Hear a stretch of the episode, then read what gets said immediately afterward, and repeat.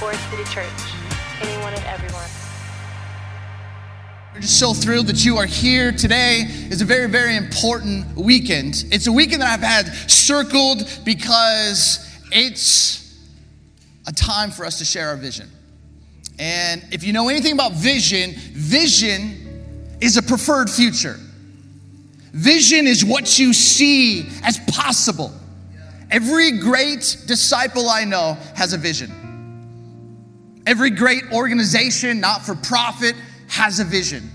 And oftentimes, where people, churches, institutions go astray is they forget having their focus on the vision and they begin to drift.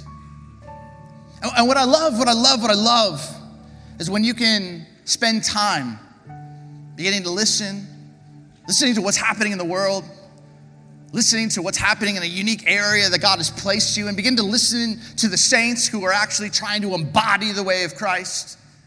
And you begin to listen to those themes, they begin to emerge. I love listening to podcasts. One of my favorite podcasts is called Presidential.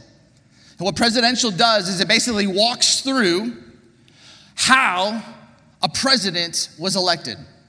And basically, it interviews the kind of foremost thinker, historian on this president and talks about what was happening in their day that made this person so electable. It's amazing. Because sometimes even the best candidate didn't win because that candidate couldn't actually address the problem of the day. But somehow, what's happening in culture, what was happening with the problem, and somehow, with a whole bunch of money behind, these presidents got elected. And I'll tell you what, it's an amazing, amazing, amazing podcast. But what about today? What's the problem of our day? What's the problem that every one of us knows someone, has experienced probably, feels deeply? I remember when I was a kid, I remember the, the, the, kind of the word in school was don't do drugs. Remember the D.A.R.E. shirts? And then, and then, the whole thing was around smoking. I grew up in California, and I remember they, they took smoking out of restaurants. And some of us remember the days when you'd walk into a restaurant and you had to ask for the no smoking section. Now, now, very rarely do we ever see someone smoking. And you remember, like on, the, on, on a carton, like a, a, a, a like a, a cigarette carton, there was the Surgeon General's warning smoking causes lung cancer, heart disease, may complicate pregnancy. And I remember my dad smoked, and I, can remember he'd take the tops down in the car, he these T tops, it's like Nissan 300ZX, and he'd, he'd pull out like a Marlboro and he'd smoke. And I just, I just had this smell. I can remember it. I can remember it like I was eight years old, listening to Billy Joel's Storm Front album with my dad, going to a soccer game. I, I could smell it. And then all of a sudden, you're hearing these Surgeon General's warning. And I, I thought like the Surgeon General was kind of like this office but you know, it's an actual person. This is, this is actually our Surgeon General, Dr. Vivek Murthy. Yeah, some of you, some, yeah, some of you might know this man. Um, um, actually, really, really brilliant thinker. Brilliant thinker. And recently, he addressed the problem that is facing America. And he introduced a new epidemic that is actually wrecking our country. And here's what he said He said that mental health is the defining public health crisis of our time. Mental health is the defining public health crisis of our time. And to be honest, in this congregation, we have some amazing therapists and counselors who are actually doing work. You're watching how mental health and, and amazing like teachers who are in classrooms working with kids who are wrestling with mental health. Many of us in this church have experienced bouts of depression and anxiety, stress. But what was amazing about what Dr. Vivek Murthy just did, and this actually dropped at the end of April, He made this 83 page statement, document. Some of you might have read it, some of you might have seen it, some of you might have heard about it on the news. I remember reading this entire 83 page document, and what he introduced was this new epidemic the epidemic of loneliness and isolation.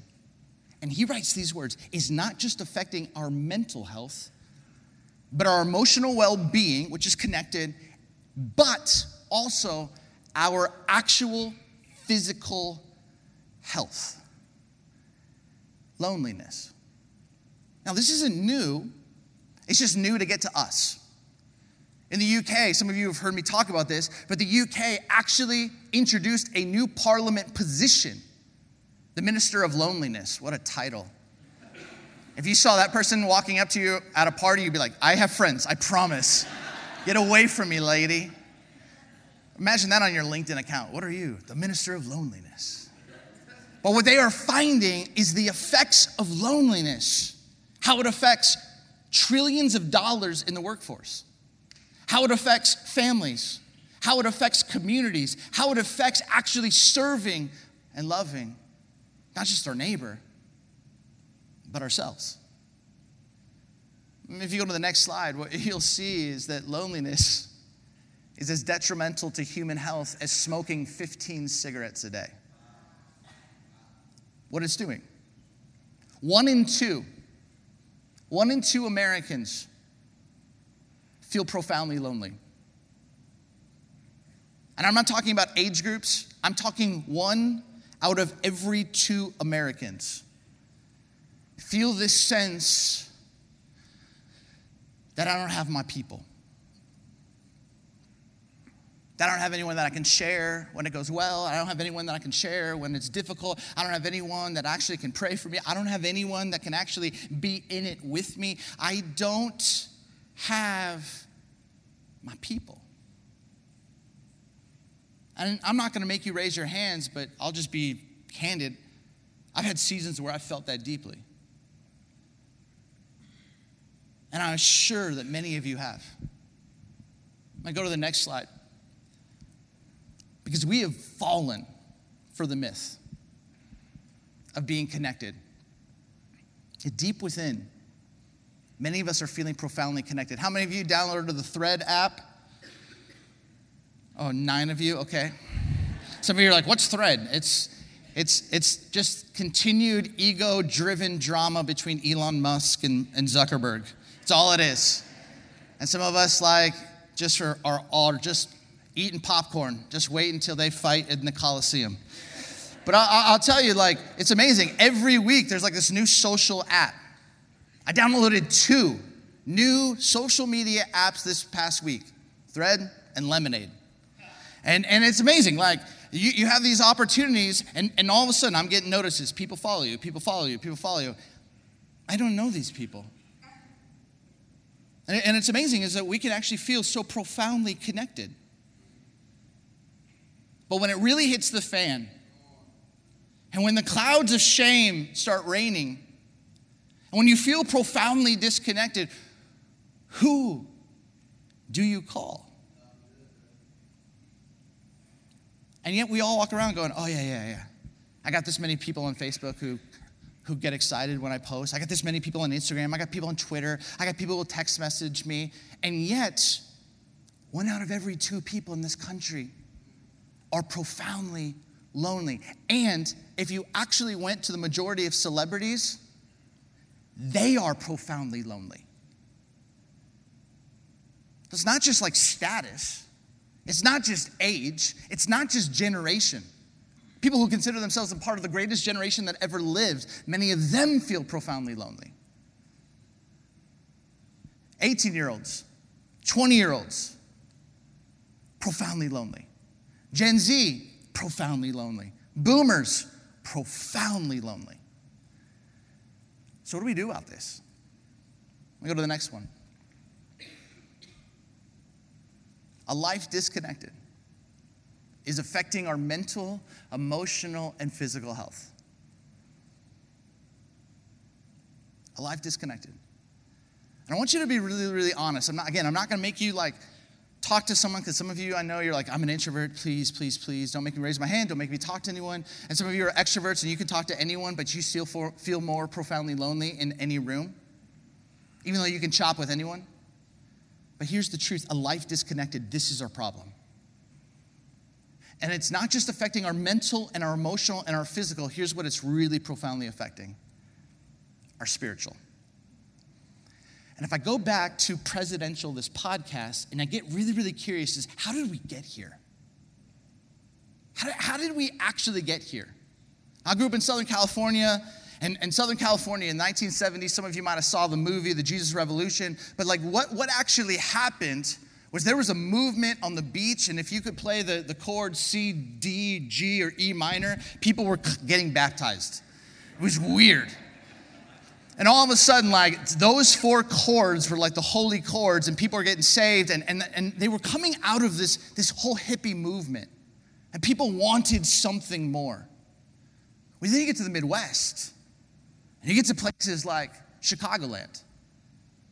And all of a sudden, you have this, this emergence of like the Irish Catholics and, and Latino Catholic. You have the, this whole Catholicism or Lutheran background. You got the Swedes, the Norwegians, you got the Irish, the Polish. You got all of these people. But the predominant sense was that church was built on rules and liturgy and keeping myself good. I grew up in the Irish Catholic kind of background. This is kind of what was like brought into my world. And something happened, Jesus Revolution, something happened in, in the 70s, something happened in the 80s, when all of a sudden this message that seemed so distant became uber personal. And Jesus became someone I could have a personal relationship with. And I love it. It's profound. Grace will change everything. I love it. But at the same time this was happening, culture was moving to a more individualistic society. So the whole thing, the whole kind of movement of culture and faith was this sense of it's just you and God. And in some culture, in some part, culture was teaching no, no, no, no, you are God. You, you, you do what you want to do. You make your decisions. You do whatever makes you happy. And then we start creating technological devices. And, and we name it the iPhone, centering on the word I, the iPod. And, and here's the deal I'm, I'm an Apple guy. Lenny D, he's PC. He's PC all day, all right? He and nine other people. But like, I can't, I can't send a group text because him and his Android. But here's the truth. Here's the truth. Let's, let's take a moment and talk technology, and I'm going to get into the Bible in a second, but I need you, I need you to like feel this problem. Have you noticed with technology? So it moved to this I, I, I, I. My relationship with God, me and God, God and me. Some of us making God into our own image. The great quote is God made us in his image, and we return the favor by creating him into our image. We have these iPhones. And then with technological devices, AI, all right, and I love technology, so don't, don't I'm, not, I'm not throwing shade on this, but check this out, check this out. We gave Alexa a name. We gave Siri a name. Just stay with me for one second. A life disconnected now looks at AI and looks at technology, and we've humanized technology while dehumanizing humanity. So all of a sudden, I can, Alexa, Siri, or my wife, she uses James, who's this British Siri, and he talks to her, and I'm like, who are you talking to? He's like, oh, just James. Who's James? This Britain guy.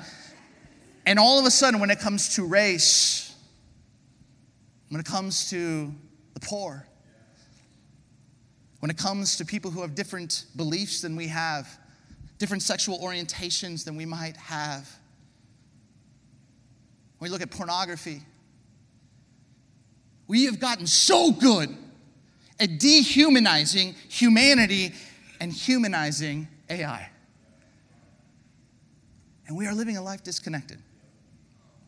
And I love what Jordan taught last weekend. How many were you all here for Jordan's teach? Fantastic message. And what he began to, to unpack is the birth of the church. And you have to understand when the church began, it centered in a season of occupation. Rome is the superpower. People fractured from one another, different tribes wouldn't interact with each other. It was messy, it was complicated, there was a lot of difficulty, and yet, and I love how he did this. He connected Genesis 11, the story of Babel, where we tried to get up to God and God kind of scattered us. Then all of a sudden, God's coming down to us and he's bringing us together. And then all of a sudden, these 12 high school students are like, what do we do now? What do, what do, what do we do? And really, if you, if you study the scriptures, in Acts chapter 2 was them just incarnating the Lord's Prayer. That was Jesus' vision. That was his mission. That was his preferred future of heaven invading earth. And this is what it was going to look like. And so they gathered and they did this. And if you have a Bible, you can turn with me to Acts chapter 2. I want you to see this. I love this passage. Many of us, we grew in this passage. We learned about the church and about this passage. I love this. I love this. Straight from God's word, it says this They, meaning this first church, devoted themselves to the apostles' teaching and to, to fellowship, to the breaking of bread and to prayer. We'll stop right there. The word fellowship is the word koinonia in, in the original language, and, and that means to be together on mission. So, so you have this sense that a group of people are like, what do we do? How do we actually embody this spirit when we have all of these different tribes coming together and different nations coming together and different people coming together? How do we actually do this? And what do they do? They study. They study the teaching, they study the word. And they begin to actually embody this, empowered by God's Spirit, the Holy Spirit, as Jordan said. And I love what he said about God's relentless, inclusive love and practicing the way of Jesus. That's what the church was. And they began to do this. And they broke bread. They sat around tables and they chopped breaking bread. And when you broke bread, it literally meant that you were bound to one another. That's why Jesus said, Eat with your enemies, because if you broke bread and you ate with them, they could no longer be your enemies. This was a group of people who, in every right, in every reason, ought have been disconnected, but they were choosing as an act of spiritual formation to be together. And they prayed. And it continues on in verse 43, and it says this Everyone was filled with awe at the many wonders and signs performed by the apostles. And really, what actually created the awe, the sense of awe and wonder? Make sure there was a moment of healing. We'll learn about this in Acts chapter 4. Yes, there's some, some moments. I think what actually created a sense of awe and wonder is that people were together. And let's just, let's just be really, really honest. We live right now, and sociologists are calling it the age of outrage.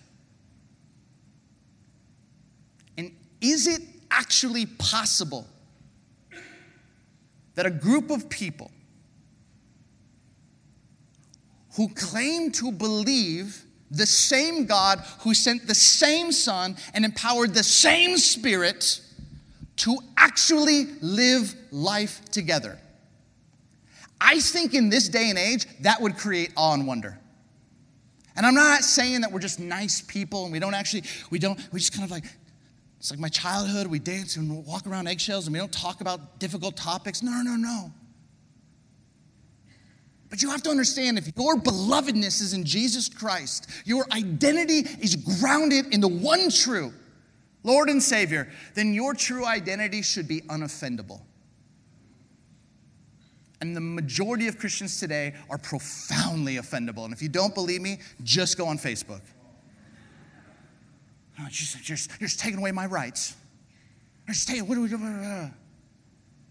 And really, really, really, it is easier to be disconnected. And the more difficult work is to sit around a table, to enter a home, to pray, to actually do what the apostles taught, and to be on mission together. It continues on. It says this in verse 44. It says this all the believers were together and had everything in common. I mean, you, you, can, you can talk about this, and Jordan talked about it beautifully this individualistic spectrum to the collective. And really, this first church was like, we are actually in this together. We're in this together. Says this, verse 45. They sold property and possessions to give to anyone who had need. Every day they continued to meet together in the temple courts. They broke bread in their homes and ate together with glad and sincere hearts, praising God and enjoying the favor of all the people. And the Lord added to their number daily those who were being saved. Here's the truth I actually think that the first church was so peculiar a great book on the first church called The Peculiar People. They were such like, one way one scholar describes it as such resident aliens. Their citizenship was in heaven. They were not of this world. They were like resident aliens here. And what they did confounded those around them. They didn't pick the same fights. They didn't push away from difficult topics. They didn't, they didn't actually shame those who were different. They rolled up their sleeves and they saw that it was in Christ that held them together. Without Christ, without the Spirit, without God's love, they would live a life disconnected, and they knew what that looked like and felt like. But they understood, they understood what Christ came to do. And we see it in Ephesians chapter 2, which was to create a new humanity, a new kind of people. Not a life disconnected, but here's the vision, here's the heartbeat, here's the truth of our church is that we want to do life together. And we're going to do life together. And we see it right, and I love how Eugene Peterson writes this. Eugene Peterson says that they committed, this is Acts 2 42, his version, they committed themselves to the teaching of the apostles, to the life together. And if I think about the problem that the Surgeon General began to say is that, man, we, we, we are living with this epidemic of loneliness and isolation. We are dealing with such profound mental health issues. We are dealing with a life disconnected. And here's the truth the church has to admit that we got it wrong. Because I think actually, in some ways, we were trying to deal with an issue. And the issue was, man, we got to make people realize they have this personal relationship with God. But what they did, and they didn't mean to do it, I don't actually believe that someone thought to themselves, oh, this is going to actually have some grave consequence in years down the road. But what they ended up doing with just creating this personal relationship with God, they gave people license to not be connected to each other. And at the first church, and the churches that you will see as you read the New Testament, it was all about one anothering. You're going to pray for one another. You're going to love one another. You're going to care for one another. You're going to bear with one another. You're going to forgive one another. You are going to encourage one another. You're going to serve one another. You, as Andy Stanley says, that the primary purpose of the local church is one anothering one another. And we've just one anothered ourselves.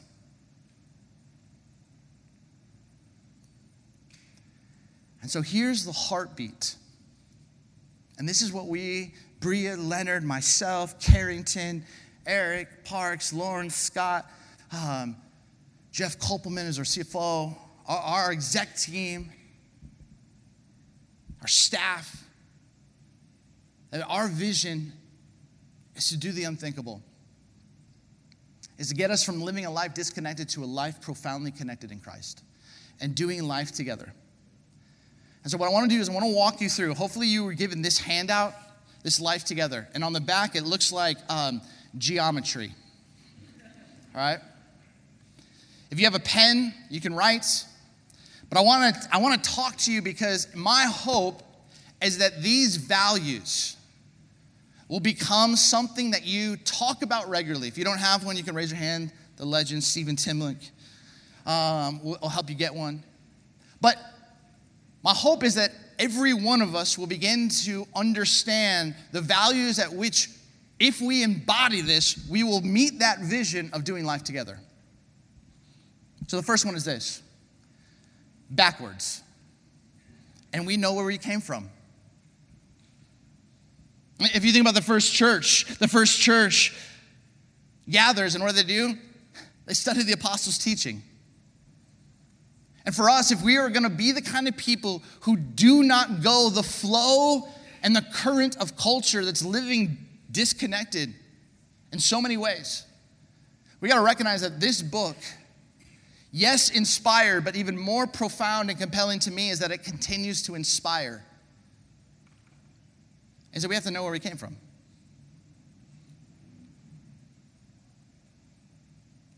And when you know where you came from, you're going to recognize that going backwards is always going to lead you to go forward.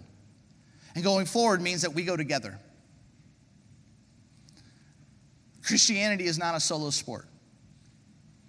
Discipleship is not a solo sport. This has been collective from the jump. And we have to go together. So, who are you going together with? Who's your team? Who's your people? And in the next number of weeks, you're going to begin to hear Leonard. And we've talked about H3 and, and havens and homes and hubs. And you're going to begin to see all of this is trying to get us around a table, around people who are different, and watch how the presence of Christ draws us together. You go backwards, you go forwards, you go upwards. And this is where we are going to pursue God's presence. If you read the scriptures, you'll hear David say, Better is one day in your courts than a thousand elsewhere. The presence of God used to be in, in a temple. And now the truth is, every single one of us is a temple of the Holy Spirit. Everywhere you go, you're standing on holy ground. Every moment of every single day, you ought to take off your shoes because you are standing where God already is. And if God is already there, then God is up to something. And the way that God actually decided to do this was put his image in every single one of us.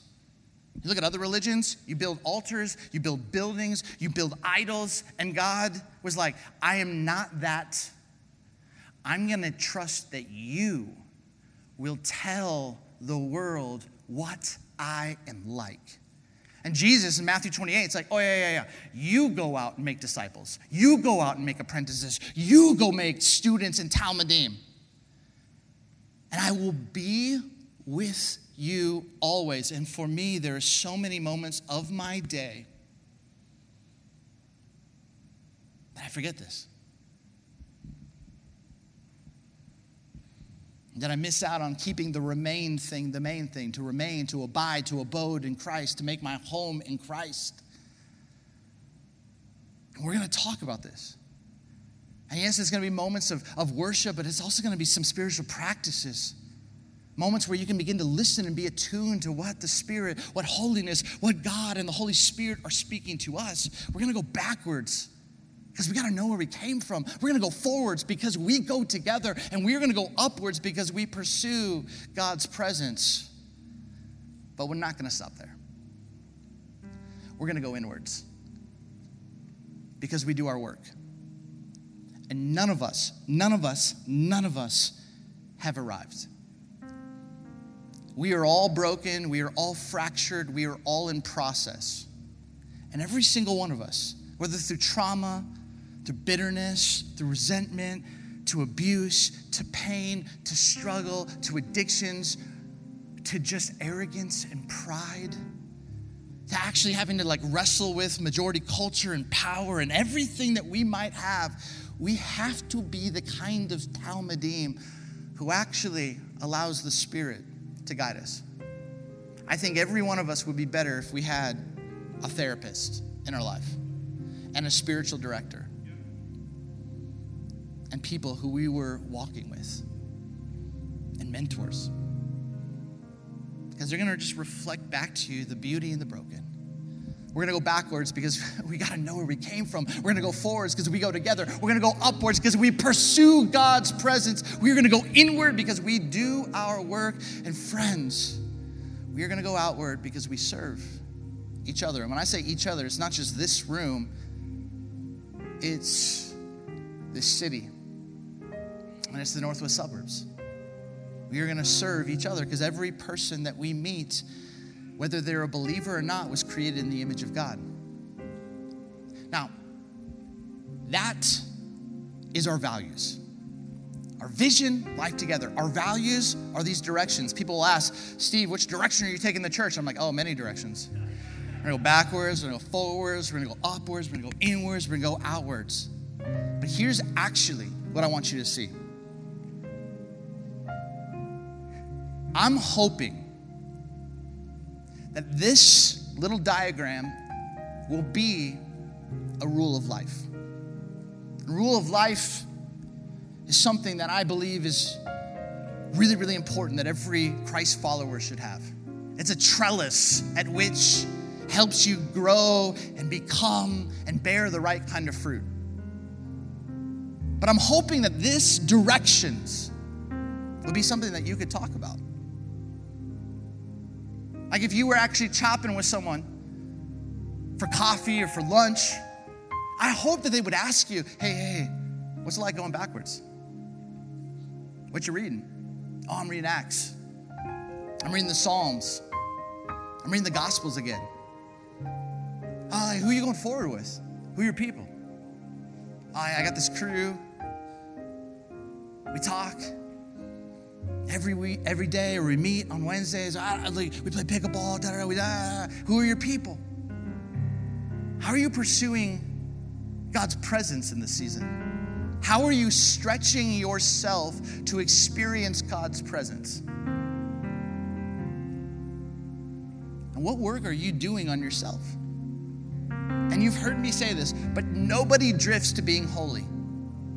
Nobody drifts to being humble. Nobody drifts towards being patient. You have to actually do work. Nobody drifts and goes, craziest thing, I'm no longer bitter. I'm no longer resentful. No, you got to do your work. And oftentimes that work requires guides and help. And who are you serving and how are you serving? What does it look like? When I think about serving, yes, I think putting on a towel, serving my neighbor. Yes. You know what also serving is? Is recognizing that you have the greatest story inside you a story of redemption. And honestly, I want us to be able to invite, I want us to be able to share, I want us to be able to pray, I want us to be able to serve, I want us to be able to do whatever it takes to point people to this life together. Because I guarantee you, one out of every two people in your work are living a, a disconnected life and are struggling. And if you have the answer, and you have the hope, and you have a sense of connection, how can we not be the kind of people who just scatters those seeds and makes those invitations? I love what Jordan said last week. It's, it's, it's about invitations, not expectation. I don't have any expectation that people will come. I don't have any expectation that people will let me serve. I don't have any, ex- but I'm going to keep making that invitation because that's what you see in the book of Acts.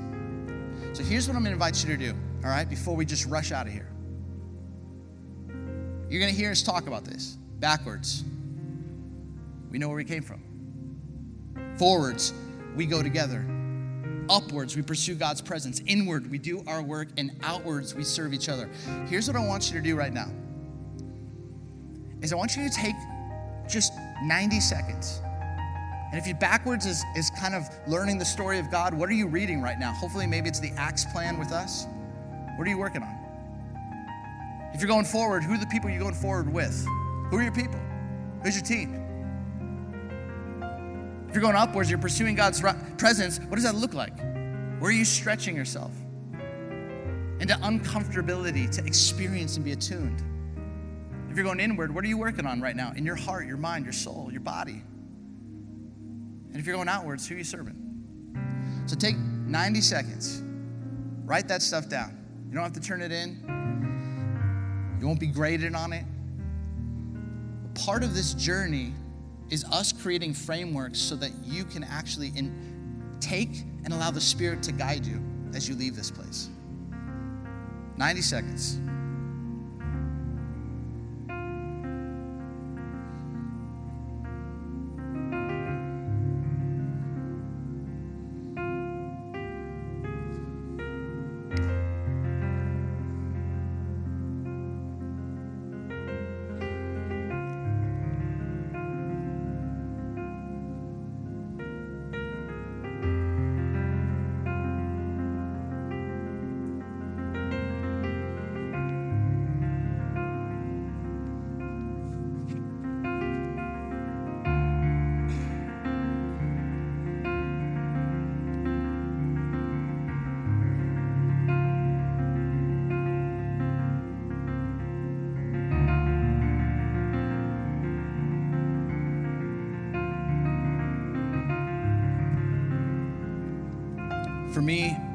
Backwards is Acts and the Psalms. For me, forwards, I've got a lot of friends, um, but I realize I'm not doing life together. And that, that God has just been convicting me on that. Um, I talk to my best friend every day in California, but I'm like, man, I got, I got to figure that out more for here. Upwards is all around the word attunement for me. I'm trying to get better at hearing the voice of God in the everyday inwards, I still just struggle with forgiving and patience. And the question that God has been speaking to me is the one that Jesus said Do you want to get well? Do you want to get well emotionally? Do you want to get well physically? Do you want to get well mentally? Do you want to get well spiritually? So that's what I'm working on with my counselor, spiritual director. And then outward, I made this commitment um, that if I see someone who's wearing some sense of sports, I'm going to talk to them about sports and make an invitation. That's what I'm trying to do. And then also trying to get more plugged in in Elgin to learn how to serve. That's for me for the next, I don't know, three months. But you start doing this, I'm telling you, you're going to start to grow. And you're going to see Jesus bear th- fruit through your life. Well, that's our vision. Next week, I'm so pumped. Jackie's back preaching. Jackie Glass, she's awesome. She, you all loved her. I got a bunch of emails from her, and then I'll be back the next week. And then Lenny D's up to teach, and so we're excited. We're gonna dive into Acts. Um, hey, but would you stand to your feet? And before we go, I also want to let you know one other announcement. Um, we had told you that we are just doing one service through like the, the beginning of August, um, but this has gone so well.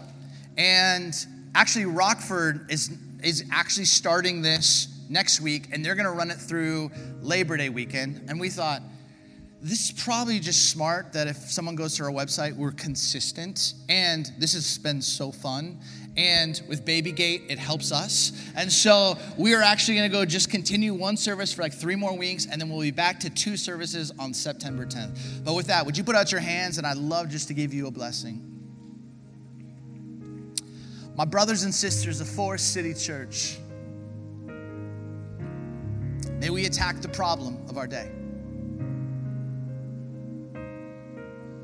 May we not actually choose faux connection, but actually choose, even in the midst of feeling disconnected and, and experiencing hurt or, or, or fear or worry of being let down, I, I pray that your spirit would give us the courage to open our hearts, our minds, our lives to one another. And that somehow you would use this community that would be so rooted in you, your Son, your love, your Spirit, figure out what it actually means to one another, one another. So bless my friends, keep them, be gracious to them, and may this week, may they go backwards. May they be in your word. May they go forwards and find their people. May they go upwards and pursue your presence. May they go inward and do their work. And may they go outward, taking this story, this redemption story, to serve those around them. May you bless them. And all God's people said, Amen. Grace and peace.